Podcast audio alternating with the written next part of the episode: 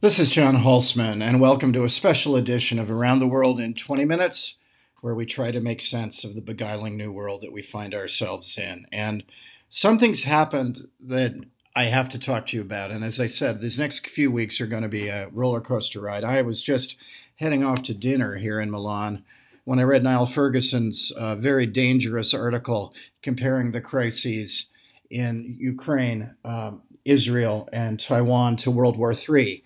Conflating together three separate things that have absolutely no business being lumped together. And this is precisely what the neoconservatives did around Iraq and then Afghanistan. Let's remember that their conflating of, which was crazy then and crazy now, their conflating of al-Qaeda and Iraq, and I remember being in Washington and arguing this at the highest levels of the American government. What in the world do these two groups have in common, other than they both don't like the United States, which isn't remotely enough to say they're the same. On one hand, we have Iraq, which was run at the time. It was pan-Arab, pan-socialist, and secular. It was so they were secular, socialist, Arabist, nationalists on the one hand, and on the other hand, we have people who are deeply religious, dreaming of a caliphate. They despised one another, had absolutely nothing in common other than broadly being against the established American order. And yet the neocons, by lumping together two things that have no business being together, did an intellectual magic trick. And we went from dealing with al-Qaeda to somehow invading Iraq, even though the two things had nothing to do with one another. It was that intellectual error. That's the snake in the garden. That's the intellectual bridge too far. By lumping things together, which the neoconservatives love to do, they reach this point where you have to fight everywhere because everything is linked. Everything must be fought because everything is linked together. Again, a simple way to think of this is a Bond film, Spectre. Number 7, how are narcotics doing? Number 8, how is terrorism doing? Number 6, how are things going, fermenting domestic revolts? As though this were all interconnected and though some shadowy international organization lay behind all this. And in this case, George Bush talked about these links being together and somehow it transmogrified from dealing with al-Qaeda, which was a deeply religious group in looking for an Islamic caliphate, to somehow invading a group of people who were secular, socialist, nationalists, pan-Arab nationalists, and having nothing in common. And yet by saying that everything was linked to al-Qaeda, people suspended their brains and went along with this terrible, terrible idea. This is what neoconservative thinking does. It conflates, it lumps together things that are absolutely not the same. And then we get a notion where you have to fight everywhere because everything is interconnected. And this simply isn't true. And the problem with Niall Ferguson's comments is that he's such an effective communicator. I'm taking him seriously. In my own political risk profession, there are very few people out there that I have any regard for in terms of their creativity, in terms of them actually adding intellectual value to work. And certainly, Niall Ferguson is one of those people. That he is indeed very, very good at linking these things together. And I always read him, and even when I don't agree, and he often does go for this somewhat academic, unified field theory approach, he always makes me think. The problem with his musings now is he's doing what the neocons did before him. He's over-egging three crises. Yes, we have three crises. We have a crisis in Ukraine, we have a crisis in Israel, and we have a brewing crisis that we've talked an awful lot about in Taiwan. Yes, there are three authoritarian groupings here that want to wipe those three places off the map. The Russians do want to wipe Ukraine off the map, though they certainly can't, as has been proven by a year and a half of war. Hamas, if they could, and Iran, if they could, would wipe Israel off the map, though they can't. Israel is the strongest single country in the Middle East, so that's not the same. And Taiwan, China, if they could, would just make it be what they say it is, which is a renegade province. But again, beyond that, they have very little in common. And by Ferguson over-egging things, by saying this is World War III, he's both making it far more existential than it is and far more unified. It's brilliant marketing, and no one doubts that beyond being a very talented political risk analyst, Ferguson is indeed a very good marketer, and I say that with respect. That's a lot of the job too. But every American and every Westerner knows what World War III is. And so this is existential if it is indeed World War III. And thus, if everything is interconnected, we have to fight and support everywhere all at once because it's all the same thing. And this is what I've seen this party before. I've been to this dance before, and it leads to absolute catastrophe. And so let's begin to unravel the many differences here because Ferguson is over-egging this in a huge way. There are simply huge differences between the three crises that he blithely ignores. First, in terms of their relative importance to the United States. Ukraine, again, based on our Roosevelt rule from my book, the idea that no one can dominate either Europe or Asia, and that if anyone does, the United States has to balance against them because this is the primary landmass on the planet and has the most people, the most resources, the most ports, the most wherewithal, the greatest population. And that if anybody dominates this world landmass, they will eventually dominate the Western Hemisphere. So a good rule of thumb as to a primary American interest is that any effort to dominate either Europe or Asia must be balanced against or even fought for by the United States. Okay, let's take the three crises. One, Ukraine. No, it doesn't pass the laugh test. The Russians can't even take over Ukraine, let alone make it to a late NATO country, let alone challenge Germany in the Fulda Gap. And people in Rome, Berlin, and Paris can sleep soundly tonight knowing Russian tanks aren't about to show up. That isn't remotely possible. If anything, the Ukraine war shows the Russians can't even take Ukraine, which it was thought at the time they could, that they are weaker than they were thought. So there is no danger whatsoever of Europe being subsumed by the Russians. So it doesn't rise to the level for the Americans of a primary interest. Frankly, Ukraine doesn't rise to the level of being a secondary interest. That is not the same as Israel, with which the United States has a special relationship, along with the UK, the Anglosphere countries, places like Japan. And the United States certainly would fight for if it were indeed in existential peril. Trust me, the Israelis don't want the Americans fighting for them. They will take care of business on their own. But Israel is a primary American interest. And certainly, as we've talked about, so is Taiwan.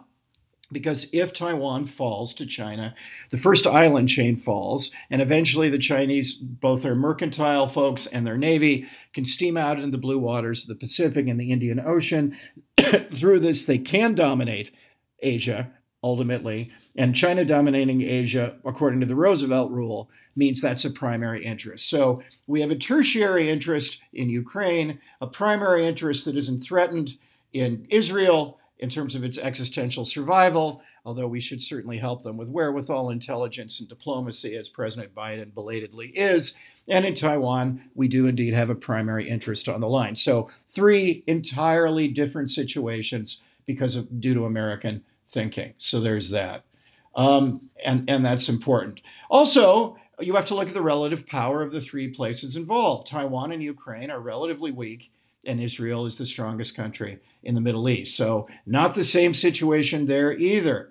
And this notion of an anti-Western axis is far less unified than were Imperial Japan, Mussolini, and Hitler in the late 1930s, early 1940s. So frankly, that wasn't all that unified.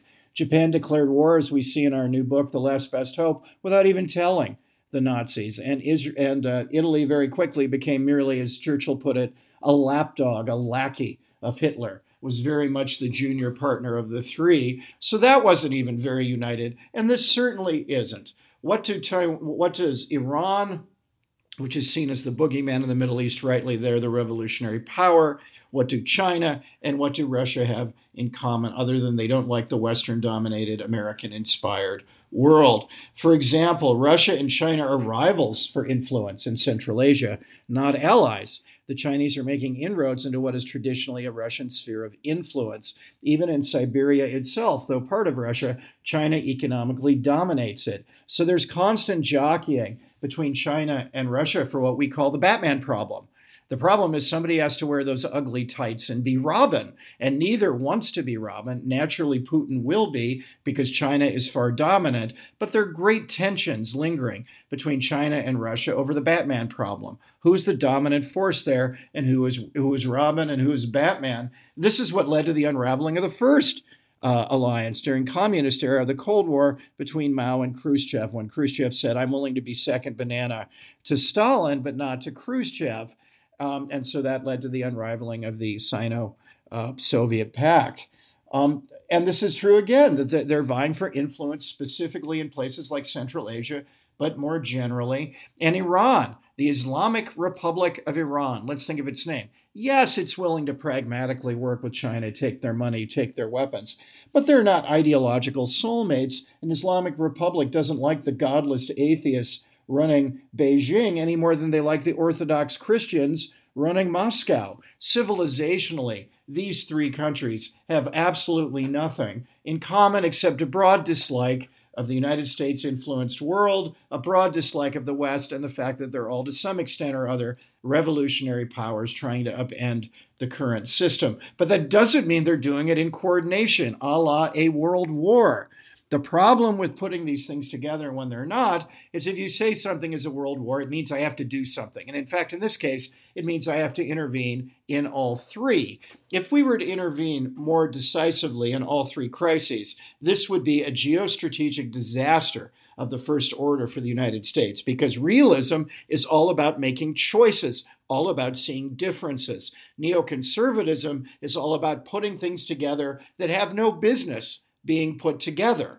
And by doing this, by ignoring this legion of differences that I talk about, by making it simple, simplistic, as they did over Iraq and Afghanistan, to say somehow Al-Qaeda and Iraq are like each other because they both don't like the United States, and let's ignore all their fundamental differences. One is secular, one is religious, one believes in nationalism, one believes in a caliphate, one believes in pan-Arabism, one believes in Islam. By ignoring all these fundamental differences, you get to an answer where you make insanely stupid decisions, like the invasion of Iraq and Afghanistan.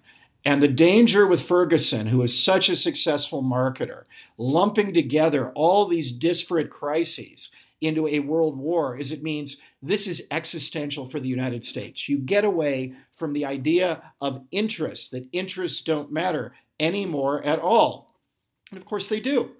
They do. These are not the same situation. The United States does not care nearly as much about what happens in Ukraine. It doesn't matter who runs Ukraine. It will not upset the European order fundamentally, but China invading Taiwan certainly would, and Israel is not in existential danger of being subsumed by Iran at any point in the future. So three entirely different situations with entirely different villains, per se, revolutionary powers from the American point of view. The last thing you do is conflate the unconflatable, because by calling it a world war, you say everything is interconnected. We have to fight everyone all at once. And that is a recipe for imperial overstretch and decline. Are we going to spend another $1 trillion fighting in Ukraine? We don't have another $1 trillion, given the $32 trillion American debt, our school system's falling apart, the fentanyl crisis, which killed more people last year, 122,000, than died in all of Vietnam. The surest way to our ruin is to ignore our problems domestically and to see that we somehow have to go tilt at windmills, conflate all our enemies together, and make a self-fulfilling prophecy of a world war by fighting our enemies all together and all at once when we don't have the wherewithal to do that, and ignoring basic differences in them and in our own interests. This is not a little mistake. This is a fundamental danger to the future of the United States. By ignoring all these differences, by making all these crises uniform when they are very, very different, you get to a very dangerous neocon foreign policy. And I've seen that party before. We have to separate this. We have to tell the Ukrainians now is the time to begin to cut a deal. We have to taper them off of military wherewithal, offer to help them after the war in a porcupine strategy that keeps them viable, but begin to wind that war down or make it clear there is no blank check from the United States for a third order priority. We have to do what we've done to Israel, offer them all the intel, diplomatic help we can, have carriers sitting off the Med, and then if they're needed to shoot down Hezbollah missiles, that's fine. But Israel's not going to want the United States to be directly involved militarily, and Israel doesn't need the United States to be directly involved militarily. It is a different situation. We will support our ally come hell or high water diplomatically, in terms of military wherewithal, replenishing Iron Dome. their anti-missile strategy. Of course we will. We will help them in every way we can, but we will not put boots on the ground because we don't have to. And in the Indo-Pacific, we need to get together because she has scared all the horses in the region. A coalition of the willing, with Japan doubling its defense spending, with the Philippines giving us basing in the northern islands of the Philippines so that we can resupply Taiwan, with the AUKUS defense treaty with Australia and Britain over nuclear submarines. We need to put, with India, the glittering prize of Asia, putting together the Quadrilateral Initiative, putting together AUKUS, putting together these allies, changing the deterrence factor for China. But in each case, you do something very, very different. You don't lump things together because they aren't the same. And if you make them the same, if you make this a self-fulfilling prophecy, you are leading the United States down the road to ruin.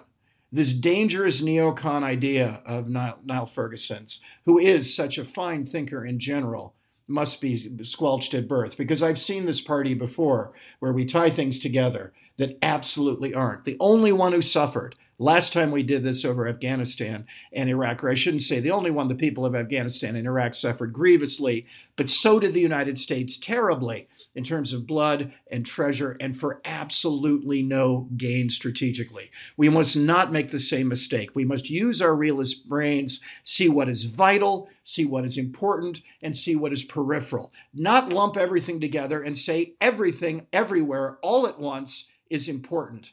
That is the road to imperial overstretch and absolute ruin. So we have to shout from the rooftops Niall Ferguson's dangerous neocon musings about World War III. Must be avoided at all costs. Realism, separating, keeping our heads is the answer.